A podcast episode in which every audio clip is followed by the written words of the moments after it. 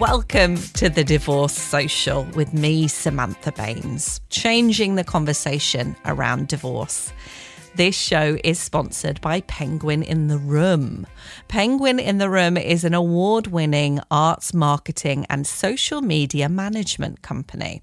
If you want to jazz up your socials and have someone Instagram and tweet for you, then here's your answer. Go to www.penguinintheroom.com. As always, hit subscribe to make sure you're updated about new episodes. And we love to hear from you on social media at divorcepod and at Samantha Baines. You can also email us. All the info's on our website, thedivorcesocial.com.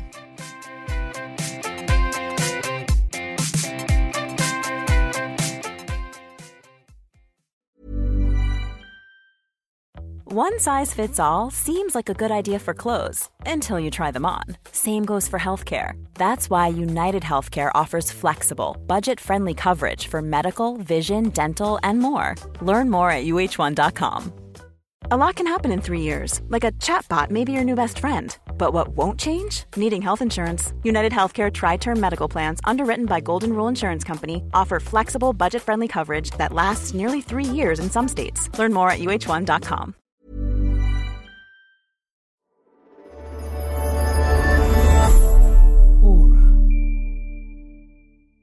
I am joined by Rosie Wilby, author, comedian and podcaster, a host of The Breakup Monologues. Welcome to The Divorce Social. Yay! Thank you. You seem very excited to be here. Well, it is kind of exciting. I mean, because I'll tell you why, because I guess I've had the inverse journey to many of your guests, because I often listen to your show, but I sort of felt like, you know, everybody was talking about divorce, and this was something, because I haven't ever been able to get married until now. I'm in a relationship where we're engaged and we're going to get married next year. I haven't been able to get divorced either. So it's almost like a weird kind of exclusive club that I could never join, even though, I mean, I don't want my marriage to end. I don't want to get divorced. I mean, you know, but it could happen. But it's almost like, yeah, now I can get married, I could get divorced as well. Whereas I felt like in the previous kind of dialogue and conversation that we used to have broadly about breakups and divorces, there's this sort of almost hierarchy of breakups and of heartache where people kind of think, oh, well, if you got divorced, that sort of carries more weight than, you know, if you just had a breakup. Whereas, of course, because I couldn't get married, my breakups were like divorces, or certainly one of them that we're going to talk about, but several of the others too. I mean, I kind of think if I could have got married all along, I'd be like Joan Collins, you know, I would be onto my fifth wife. So, yeah, it's almost a strange thing where it is kind of exciting to have that possibility open up of the good side of being able to get married, but also, you know, the sad part of being able to get divorced too. It just means, I suppose, if you can mark a relationship's ending, you kind of acknowledge that it exists as well. Yeah, that's really interesting. I was talking to a guy recently who's coming out of his first divorce because he was able to get married and his partner is a man. And he said that it felt lovely that he gets to get divorced now because he's allowed to be married, but he's also allowed to be divorced. I mean, isn't it weird? Can you imagine when you started this podcast and, you know, I mean, I listened to your first ever episode with Sarah Millican, and I guess your real sense, you know, in your early episodes was that divorce was just this awful thing that you'd gone through. And now there are people you're talking to who are more celebratory about it. It must seem weird. Well, also, I guess I've been through a bit of a process through each series of the podcast. So I guess I feel more celebratory now as well. And maybe that's having an impact on, you know, my guests. No, it's funny. I mean, yeah, looking back now, I'm glad I got divorced. So I guess for you, one day you may get to have this wonderful divorce feeling, or you'll just be happily married. So be happily married. I mean, it's just a win-win, Sam. Isn't it? It's great. Yeah, no, it is really interesting. And I certainly hope that we don't get divorced. But I kind of think I've come to think that breakups, whether we were married or not, or civilly partnered or living together or whatever our situation was, I think we can learn from them, and you can grow a lot after some kind of trauma and some kind of breakup. So I do think that, arguably it is an experience to be celebrated, because you'll probably get something from it in terms of your own growth and personal development or creativity or starting a new career or writing a book or all of these kind of things. So I think it can be a good thing ultimately. Yeah, definitely. And I think it's interesting that you mentioned about the hierarchy of divorce as well, though, and breakup, because I remember when I was first kind of breaking it to people that I was getting a divorce, they'd always say, "Oh, do you have kids?" And I'd say no, and they'd be like, "Oh, it's fine then." Like, "Oh, it's going to be really easy because you don't have kids." And I remember being really annoyed by that. And do you think in the past when you've had breakups and you weren't able to call them divorces because at the time, you couldn't legally marry your partner, do you think, did that annoy you? Yeah, I think so. Because I think you had essentially kids because you had cats, right? And I've got a dog and two cats in this relationship, and I think that would be a huge thing. Pet custody, is and would be a really, really huge issue, because they are children to many of us. They're part of the family, because they really get upset as well. I remember my cat when my last relationship was breaking up. The cat just started sort of pooing and weeing on the sofa, and she was really traumatized, and she was protesting basically. Bless her. But yeah, even when we have an argument now, the dog is like really not into it and is running to each of us to kind of go, "Oh, it's okay," wagging her tail and with her little ears down when she's upset. So yeah, I think whatever type of relationship we're in, it's awful when you have a breakup. It's a lot of change for everybody around that relationship to acclimatise to, whether that's your mutual friends or your families, extended families, and people that you hang out with and people that are important to you. So I think there's a lot that we have to process and work with and deal with, whatever our situation has been in the relationship, however formally it's been recognised legally and so on. You're saying one of your pets used to wee and poo because they were stressed at the breakup. One of my cats, called Queen Victoria, she used to wee on my ex in bed when we were still together. So I wonder if she's always been on my side and was like, "You need to get rid." Well, I tell you what, when I had cats with my first ever girlfriend, she, on meeting my ex's new partner, the first thing she did was look her straight in the eyes and just do a wee on the carpet. Wow. She was like, "You're not replacing my mum. No. That's like aggression peeing. Absolutely. Strong eye contact. And then when she did move in with my ex and her new partner, who I got on with really well, actually, they had this sort of fireplace with kind of little, I don't know, sort of gravelly stuff in that just seemed to her like a litter tray. So she was always weeing in the fireplace. But I thought it was quite fun, really. Yeah, I mean, that is like a cat litter tray set up. Like, why would you do that if you have a cat in the house? It's so true, though, because I remember, so one of my cats died that I had with my ex. He got hit by a car, and it is like, I had to break it to my ex. So we'd already broken up. He'd moved out. We were going through divorce proceedings, and then I had to break to him that the cat had died, and also sort of ask for money for the cremation, because it's really expensive to get a cat cremated.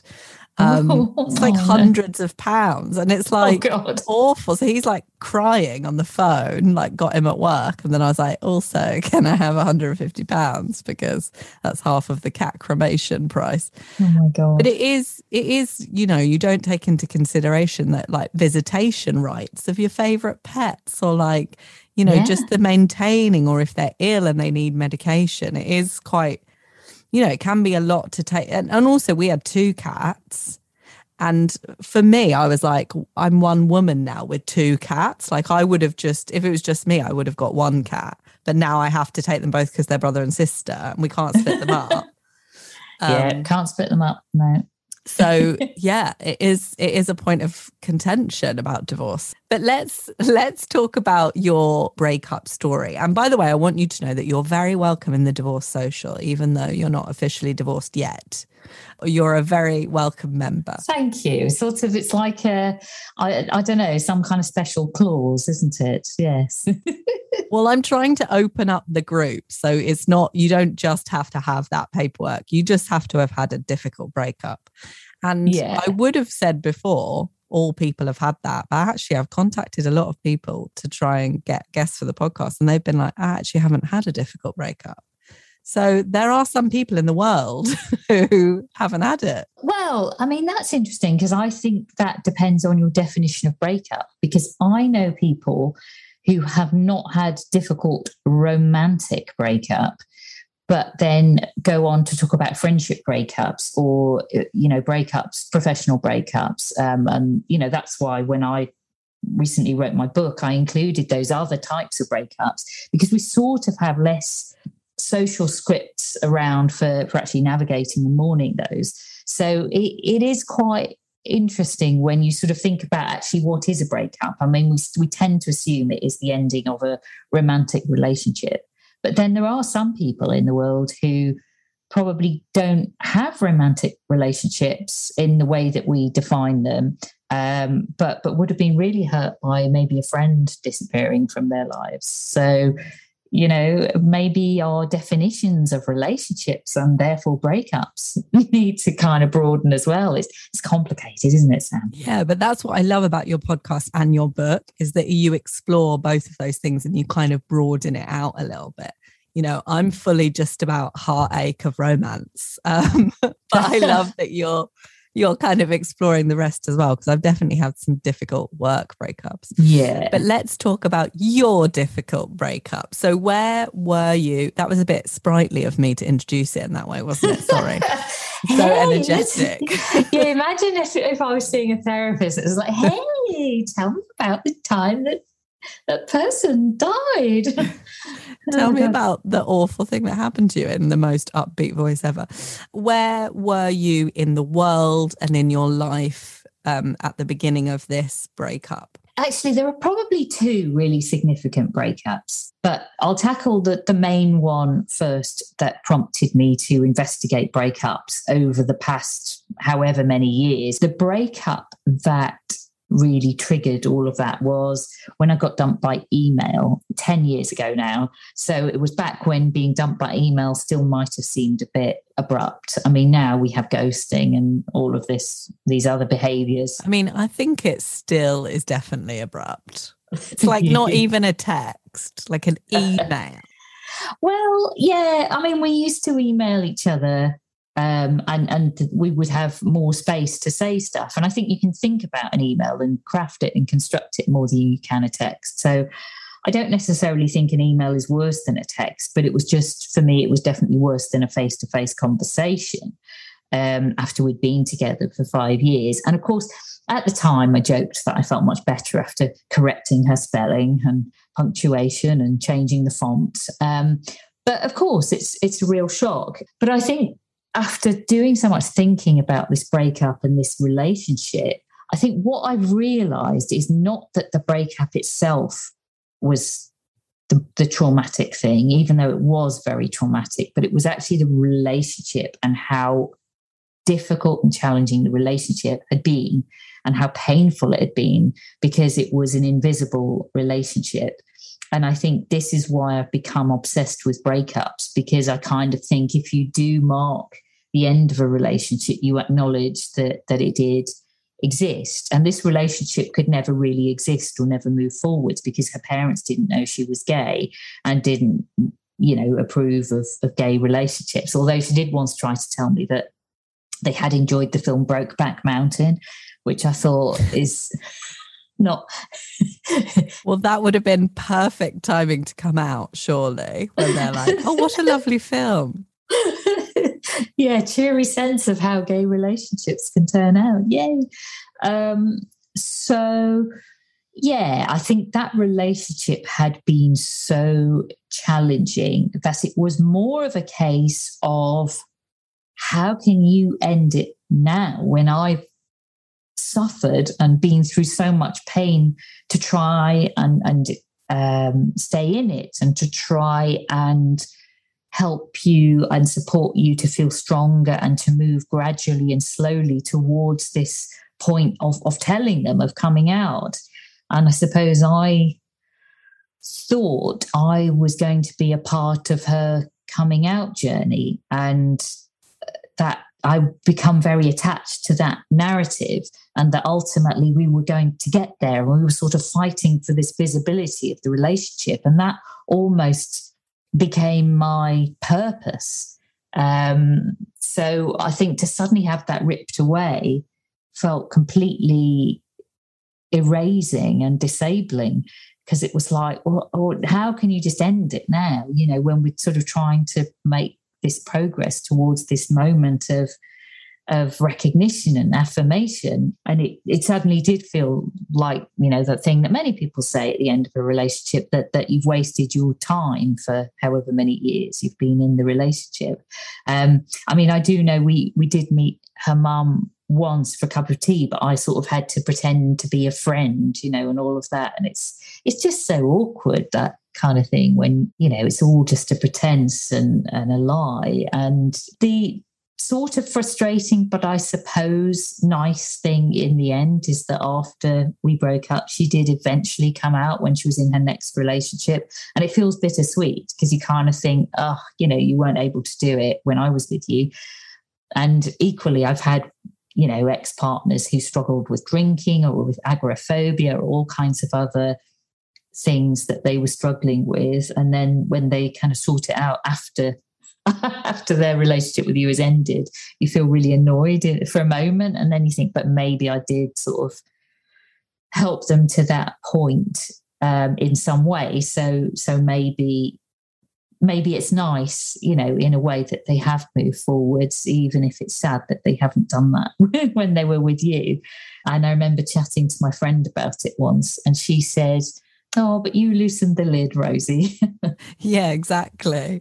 It's all those things that, you know, you can encourage someone to do it as much as you can, and for their, hopefully for their own good, but it takes them to take that step, and no one else can ever do it for them. They just have to have that moment, don't they?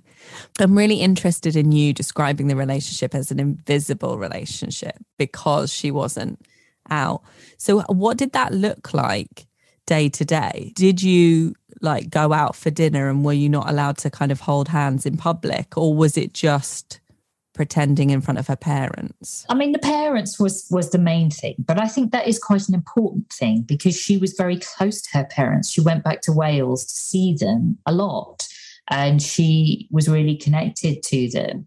So, you know, if it's somebody's parents that they don't really see, yes, I can see her. That wouldn't necessarily be a big, big significant problem, but she did go and see them a lot. She definitely always wanted to spend Christmas with them. So it meant we couldn't really speak at Christmas, or, you know, maybe she would sneak off to send a text on Christmas Day or Boxing Day or whatever. But, you know, there was no way we were ever going to spend Christmas together, or, you know, important times of year, holidays. So she wouldn't even like call you at Christmas because she'd be at her parents' house. Yeah, or it was quite complicated. I had to arrange a special time when, you know, she knew she could answer the phone and no one else was going to answer the phone, and it was going to be okay. And oh, wow. Yeah. So that was all quite tricky. And how did that make you feel, like being someone's secret?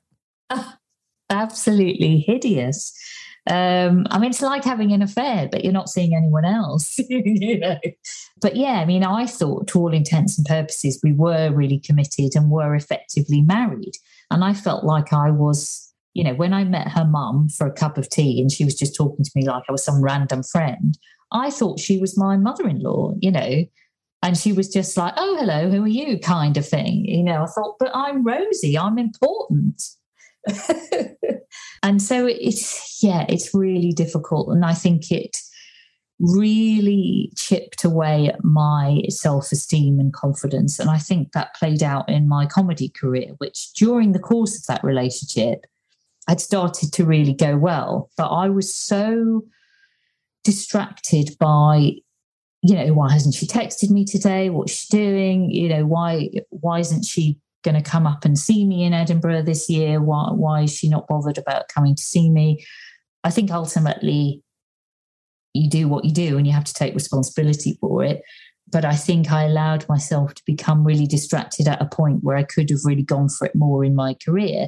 And obviously I've been able to sort of have a second wind and go for it more now with the podcast and the book and all of this kind of thing. But I think I had some opportunities that I sort of didn't take advantage of and grasp because I was so driven by trying to make this relationship visible and sort of just wanted to be good enough to be her partner and be accepted by her family that, you know, my focus was not on how do I, you know, keep writing funny shows and that kind of thing. So I, you know, it feels frustrating because I kind of think, oh, you know, I really got swamped by that and got submerged under some kind of amorphous liquid. And I made myself less visible somehow, I think. And I was less, you know, when I look at little videos of me doing shows or gigs, I'd gone from being quite confident on stage to really, you know, not quite owning it. So yeah, it definitely chipped away at me. And it was really tough. And I think now that's why I've sort of been motivated to look at breakups through a very inclusive lens and sort of make sure to include queer relationships and the way that those relationships can still be a different experience, even in our more accepting world. You know, it's still not that long ago I was in this relationship, you know, that could not progress. We couldn't move in together because, you know, again, would it be the pretense of having a spare room that I slept in because we were just friends and flatmates? And that was just so much emotional baggage, I think, to take on. You said that it affected your confidence and you could even see it on stage. How long do you think that feeling stayed with you after the breakup? And how did you get past that? Well, I sort of did the classic thing of getting into a new relationship too quickly. But I hesitate to call it a rebound relationship because we stayed together in this next relationship for 5 years, which was about the same time duration as the previous relationship. And we really built something, a friendship and a connection and companionship and partnership. And we, you know, don't get me wrong, we had some attraction and the kind of sexual side and passion and romance a bit, but I'd been very in and out with that because I was so sad and broken, really, and I wasn't ready, and I'd kind of said I wasn't ready, but sometimes you just end up falling into things anyway because you like somebody, you like their company and they like you and they're sort of keen for it to be a relationship, even if you're saying, oh, no, I think I might just want to be friends. And they're like, oh, no, you don't really, you know. And I think also with gay women, because you feel like there aren't that many options around because, you know, if you're a straight woman or a bi woman, there's just so many men, you know, sometimes on Tinder, I used to just switch my feed to men just to sort of marvel at how many options there would be. It's like, oh my God, there's so many. There aren't that many women on Tinder, actually. I have to say, because I'm bi, and I have Tinder. Both, yeah. You know, that come up, and there's like no women, it's just men. Yeah. Yeah. Whereas, yeah, if you switch it to just women, there's like about five, and then it's like, there's no one new around you. You're like, you've completed Tinder. Yeah, exactly. I know, which I don't think straight people generally complete Tinder. But so I think there's a bit of a feeling of pressure if you're two gay women and you're both nice and clever and fun and kind and, you know, all right. You kind of think, God, well, we should just have a relationship. You know, even if you're not quite in the right place in your life at that time to begin something, even if you're not like 100%. Well, I was going to say 100% compatible, but God, who is? I mean, me and my fiancé now, we're definitely not. There are things we disagree on, but we work them out. Do you think if you, because you say you sort of fell into it and you weren't ready and you said you weren't ready, do you think if you had your old confidence before that invisible relationship, you would have stopped that? Or do you think you still would have fallen into it, the second relationship? Yeah, like you say, my confidence had been eroded, and I think I sort of felt that the only kind of currency I had at that time was sort of my sexuality. This woman fancied me, and that seemed to be the only value I could tangibly attach to myself. So I think there was a sense of, you know, who am I and what's my identity now? You know, you almost feel like your identity's been stolen. It's really weird by a sort of ambiguous breakup that came out of the blue because somebody has pulled the rug from under your feet. I remember seeing a therapist who said, like, you're like a tree uprooted, and you are. You've sort of had your roots ripped out, you know, everything, the foundations of who you've built yourself around, because that was very much, at that time, my identity was constructed very much around the relationship and around my career. And I wasn't sure where I was with either of those at that time when I started the new relationship. But, I mean, it was in that new relationship that I started to very tentatively explore the idea of non-monogamy, which, of course, spurred me into this really creative time of writing my first book and going and doing comedy at sex parties and sex-positive events and getting involved in this whole interesting scene where the whole dialogue about relationships was very different. Because if you're polyamorous and you're having more than one relationship, you've got a very different narrative around breakups and whether it's a failure, you know, if a relationship ends. Because I think if you have more than one relationship, you kind of can see relationships as precious and valuable, even if they only lasted a short time, because you're not necessarily looking for this one person you're going to spend your sort of monogamous married lifetime with. Ready to pop the question? The jewelers at BlueNile.com have got sparkle down to a science with beautiful lab-grown diamonds worthy of your most brilliant moments. Their lab-grown diamonds are independently graded and guaranteed identical to natural diamonds, and they're ready to ship to your door. Go to BlueNile.com and use promo code LISTEN to get $50 off your purchase of $500 or more. That's code LISTEN at BlueNile.com for $50 off. BlueNile.com, code LISTEN. Everyone knows therapy is great for solving problems, but getting therapy has its own problems too, like finding the right therapist, fitting into their schedule, and of course, the cost. Well, BetterHelp can solve those problems. It's totally online and built around your schedule. It's surprisingly affordable too. Connect with a credentialed therapist by phone, video, or online chat, all from the comfort of your home. Visit BetterHelp.com to learn more and save 10% on your first month. That's BetterHelp, H-E-L-P. Hey, it's Paige DeSorbo from Giggly Squad. High quality fashion without the price tag. Say hello to Quince. I'm snagging high-end essentials like cozy cashmere sweaters, sleek leather jackets, fine jewelry, and so much more. With Quince being 50 to 80% less than similar brands. And they partner with factories that prioritize safe, ethical, and responsible manufacturing. I love that. Luxury quality within reach. Go to quince.com/style to get free shipping and 365-day returns on your next order. Quince.com/style. It's the ad break. So it's a perfect time to remind you to hit subscribe to be notified about more episodes.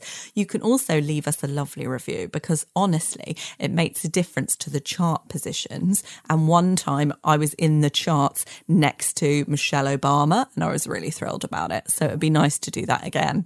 You can also join in the conversation on social media. We're on Twitter and Instagram @divorcepod. We have a website, thedivorcesocial.com, And you can also join us for our like 90s style divorce chat room experience over on Patreon. So just go to patreon.com/Samantha Baines, Baines. And it starts at £2 a month. And we all have lovely and awful and amazing chats. See you there. So you started looking into non-monogamous relationships. Why was that, number one? And does that mean you were exploring that personally as well? Well, yes. I think I started exploring it because I was in this relationship where I really had started to love my partner in a very broad sense, but something was not right for me or slightly off for me sexually. And this was really freaking me out because we live in such a sex-obsessed society. And, you know, there is this narrative, isn't there? If the sex isn't right in your relationship, then the relationship, everything else in the relationship is just to be jettisoned, discarded, thrown away like a bag of crisps or whatever. It just felt like it seemed a waste to throw away all of this good stuff. But, you know, if you have a breakup, it changes things. You don't just preserve the friendship, you know, or it's hard to in anything like the same kind of a way. And so I wondered, you know, in thinking with a very pragmatic head on, you know, if sex is the only bit that isn't quite connecting anymore or whatever, because it certainly had at some points in the beginning of the relationship, but it had been a bit in and out for me because I was still messed up about intimacy because of, you know, my trust had been damaged by the previous relationship, because not only had we had this secret relationship where she hadn't come out to her family, she'd then been kind of secretive with me because she had started to have a connection with somebody else that slightly overlapped with the ending of our relationship. And that had not come out for years and years after the breakup. So I kind of knew there was something that I didn't completely know. And that was impacting my kind of sense of being able to open up with somebody and be kind of completely safe and trusting with somebody, I think.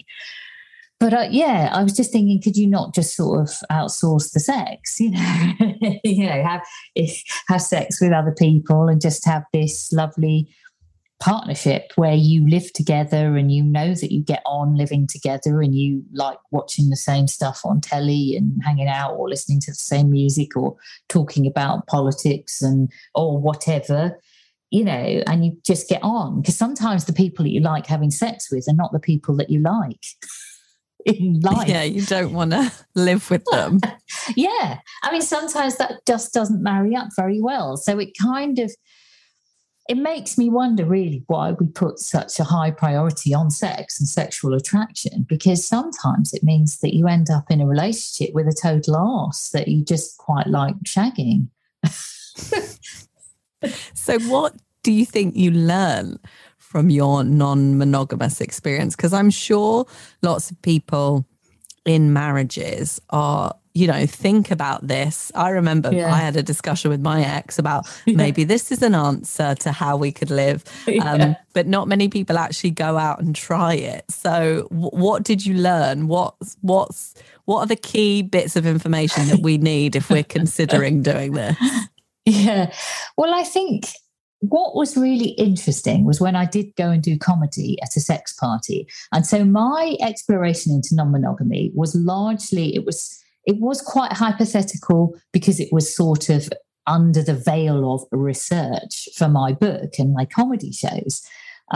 So I went and did comedy at a sex party, partly as just a fun, interesting experience to perhaps write about, but also just to be in that environment where sex was just not something that people were hung up about, you know, and I thought that would be quite liberating and empowering for me because of the place I'd got to where I felt, I suppose, ashamed because of this toxic, you know, kind of secret relationship that I'd had. Yeah, what struck me was when we entered the party, which was this lovely, friendly respectful space, we had to sign up and agree to these rules, which were about respecting other people, respecting people's boundaries, you know, making sure you had consent for anything, practicing safe sex, you know, and there was also a PAL system where you were accountable for another person at the party, and nobody could enter without a PAL who would vouch for them and who would take them home if they were being a bit drunk or being a dick or harassing anyone and so on. So that sense of mutual accountability really meant that the party was just this really safe and lovely space where people were not drinking very much. People were just flirty and connecting. And the main space where the cabaret was not like the sex space. The sex room was sort of this cordoned off other bit that was going to be opened later after the cabaret. So I was like the foreplay. And which some people would say all comedy is foreplay. Well, yes, but quite literally in this case. And it was a lovely experience, but I think it was just such an eye-opener to realise that what made that party work and work so well for everyone to get out of it what they needed. And, you know, some people wanted to have a full-on orgy and have sex with lots of people. Some people like me just wanted to go there and chat and, you know, maybe have a hug or a cuddle or, but something quite, you know, quite low on the sort of extreme kind of chart, you know. And I did end up having a little snog with a man just for a bit of fun, bit of variety. I went home fairly soon after that, but I felt really alive and connected, and just the flirtation and the energy of people connecting, and just that sort of freedom was so lovely. And the fact that, you know, what had made it work was these rules and having some kind of, you know, charter of accountability, charter of respectfulness, charter of good ethical behaviour, which we don't really have in our broader dating world, and we don't have in our monogamous traditional relationships. We don't even talk about, what does monogamy mean? What does cheating mean? What does fidelity mean? There's no communication. And so that was really something that I looked at in my comedy show was, you know, how many people have actually talked about monogamy with their partner? What does cheating even mean? And I did this whole survey online where, you know, they could tick different options for what counts as cheating and put different stuff in the notes. And one person had ticked having sex with someone else and then written in a car, like, that makes a difference. It's really weird, isn't it? I don't know.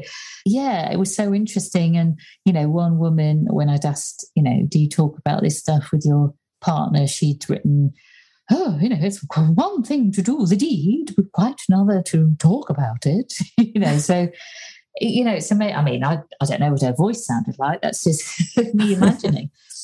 But it's interesting, isn't it? How, I mean, perhaps particularly British people, we are so reluctant to talk about sex and sexual relationships and how they work or even don't work. So I really wanted to go on this journey where I, you know, tried to put myself out of my comfort zone of kind of serial monogamy and, you know, dating people and not, you know, I'd had a bit of casual sex, but I hadn't kind of gone to a sex party or anything like that. Or, you know, I also went to a lesbian sauna evening, which was held in this sauna where they normally have a gay male sauna, where I'd heard about, you know, the gay men just all having a big old gangbang, really.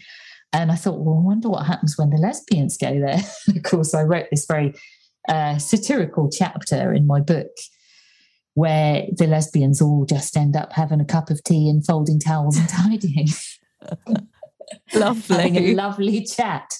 But, I mean, I did have a little snog with a girl there, but we went to the showers and the showers were on a timer. And the water kept stopping. So, yes, it was just, you know, and it was all a bit chilly and drafty in the corridors. Yeah, not the sexiest environment. No, not at all. But, you know, I do think there's something interesting, and this is why I've been interested to study queer relationships. There's something interesting about male behaviour and female behaviour, and obviously there are different arguments as to whether it has anything to do with our actual hard wiring and our biology or our social conditioning, But women do behave very differently around sex and love and commitment and relationships and our sort of monogamy and behavior patterns. And this is when I first noticed that lesbians are much more serially monogamous than anybody else. And we have more breakups, and now we can get married, more divorces than anybody else. We are the top of the divorce charts. Oh, wow. I didn't know that. Yeah, and it's really interesting. And it sort of makes sense because if you look at heterosexual divorce figures, 75% of them in this country are initiated by the woman. So, of course, if you've got two women in a relationship, someone's going to end it at some point. Statistics say. As statistics say. And, it, you know, obviously there are exceptions. There are very, very long-lasting lesbian relationships, but there are a lot that break up.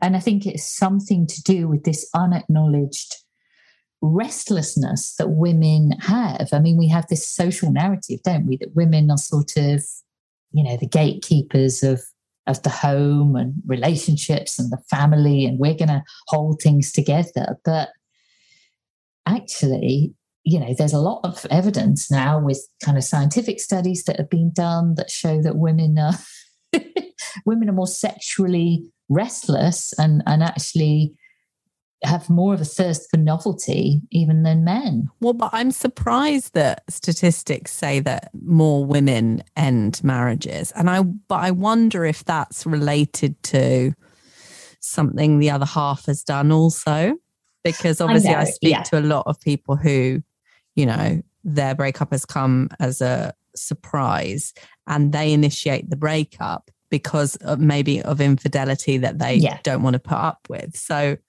it would be very interesting to find out within that. What are the actual causes? No, I agree. You've done so much work on love and relationships, and now obviously you're engaged to be married, which is something you never thought you would do.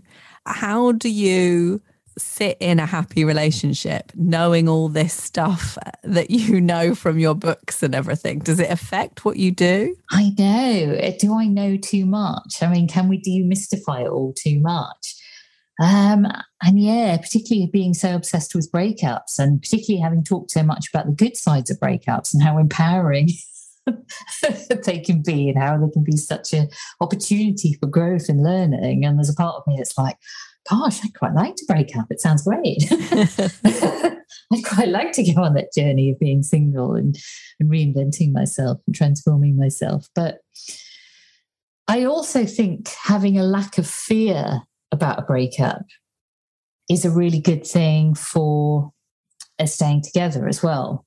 And so in the Breakup Monologues book, most of the story is about staying together, having learned from my breakups and what information I've taken forwards into this new relationship and how I've realized that I've reset my boundaries and wouldn't, you know, accept some of the things that I was just putting up with in, you know, a relationship before, where I was very hurt by somebody not being able to tell their family that I existed. So there's a chapter in this book where my girlfriend and she's called in the book, we are at her brother's wedding, and I feel completely welcomed into the family by her wonderful family, her brothers and her nephews and nieces. And it's just this very, very different experience. And talking about her mum, my girlfriend's mum, Glenda, coming to stay and asking Siri questions about LGBT history and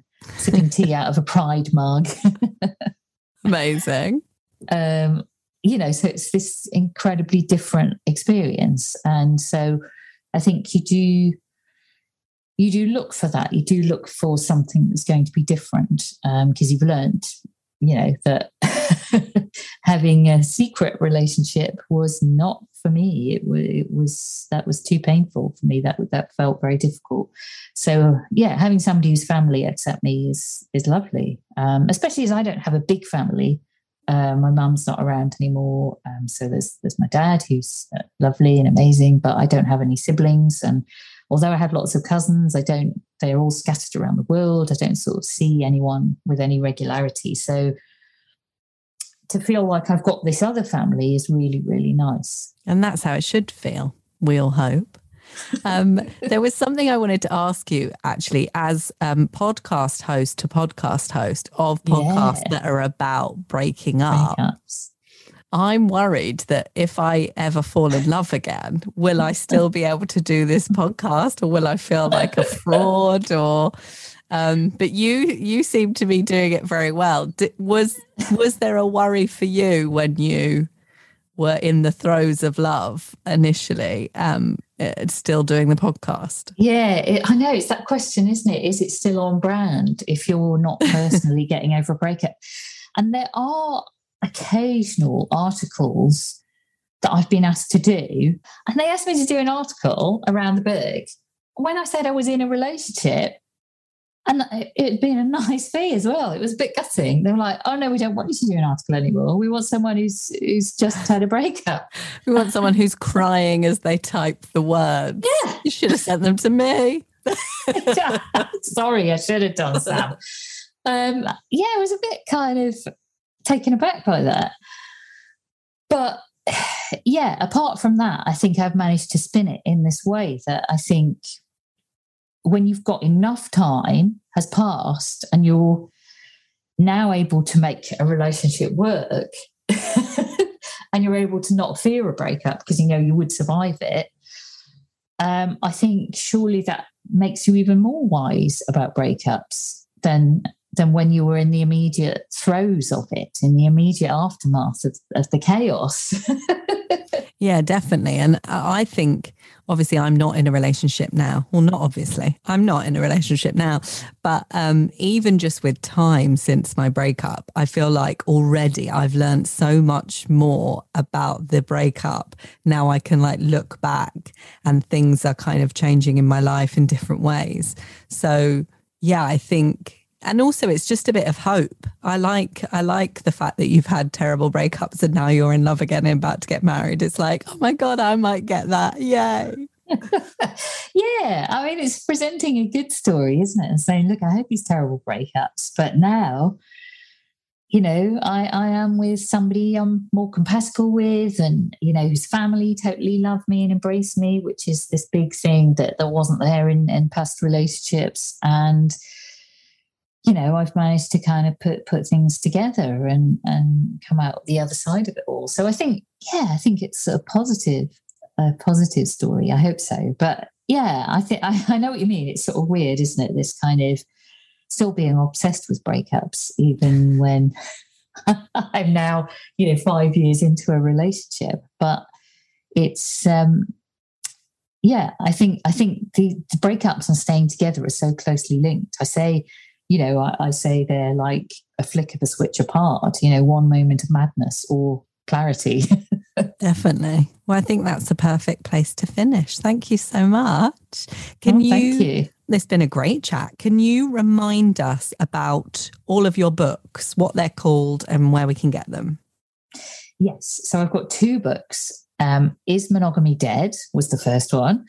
And The Breakup Monologues is the second one. And they're available on all your usual places like Amazon and Waterstones and bookshop.org if you want to support indie bookshops, or you should be able to go into your local bookshop and order it. Although, Sam, I've noticed something recently where if you go into like Foils or somewhere, it's so hard to find my book because my surname begins with W. So it'll be in that you'd be all right. You're a B. But if you go into the like self-help section or relationships section, which is where it usually is, they're then alphabetical and mine's right on the bottom. So the only people that would naturally happen upon it would be sort of lying down on the floor. You know, like when we had the football recently, there was a man that would sort of lie down, you know, so he would protect it if everyone jumped up and the ball kind of went under the wall when they all jump up. You know, it's like that. You'd have to be somehow horizontal on the floor to actually see any books by authors with the surname beginning with W. So do look down if you are in Foils on the third floor in the self-help section looking for my book. Or just order online. Or just order online. It's so much easier. You have to be very tall to find my books because it's yes. big. It's like right up the top. But yes, it's available in all the all the places. And yes, the podcast is also called The Breakup Monologues. And interestingly, there's a lot of kind of cross-pollinization with guests that we've both had on and maybe had just slightly different conversations with. So we should start a spreadsheet between ourselves and be like, yeah. Have you had this person? They're good. Oh, this person's good. Yeah, I know. Yeah. It's really interesting sort of when sometimes you had people on after they've been on wine. I'm like, oh, I wonder what Sam asked them, or sometimes they've been on before. But yeah. So it'd be interesting to it's very nice to share a space with you and guests with you and have you on my podcast. Oh, definitely. Well, I loved it when, of course, you were on the Breakup Monologues with Helen Lederer at Prima Donna Festival. So people can find that one if they'd like. It was a really fun one, actually. it was crazy. I loved it. Well, I mean, we definitely kept things more on the fun light side there, didn't we? Yeah, which sometimes you need, Helen's hilarious. She's great. Yeah. That was a lot of fun. I think sex in toilets was the main theme, wasn't it? Yeah. It's quite often when I do podcasts, I seem to end up talking about sex in toilets. But, that's my thing. Tune into that one, everyone. Do have a listen. And where can people find you on social media? At Rosie. Planning for your next trip? Elevate your travel style with Quince. Quince has all the jet-setting essentials you'll want for your next getaway, like European linen, premium luggage options, buttery soft Italian leather bags, and so much more. And it's all priced at 50 to 80% less than similar brands. Plus, Quince only works with factories that use safe and ethical manufacturing practices. Pack your bags with high-quality essentials you'll be wearing for vacations to come with Quince. Go to quince.com/trip for free shipping and 365-day returns. Even when we're on a budget, we still deserve nice things. Quince is a place to scoop up stunning high-end goods for 50 to 80% less than similar brands. They have buttery soft cashmere sweaters starting at $50, luxurious Italian leather bags, and so much more.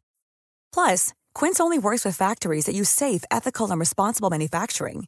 Get the high-end goods you'll love without the high price tag with Quince.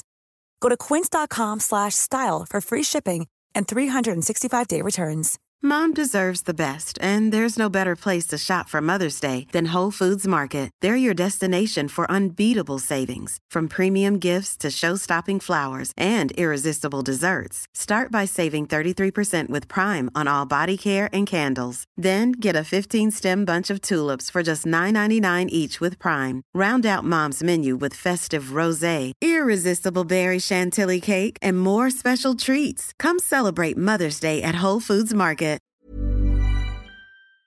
Wilby on Twitter and at Breakup Monologues on Instagram. Wonderful. Well, thank you so much. Thank you.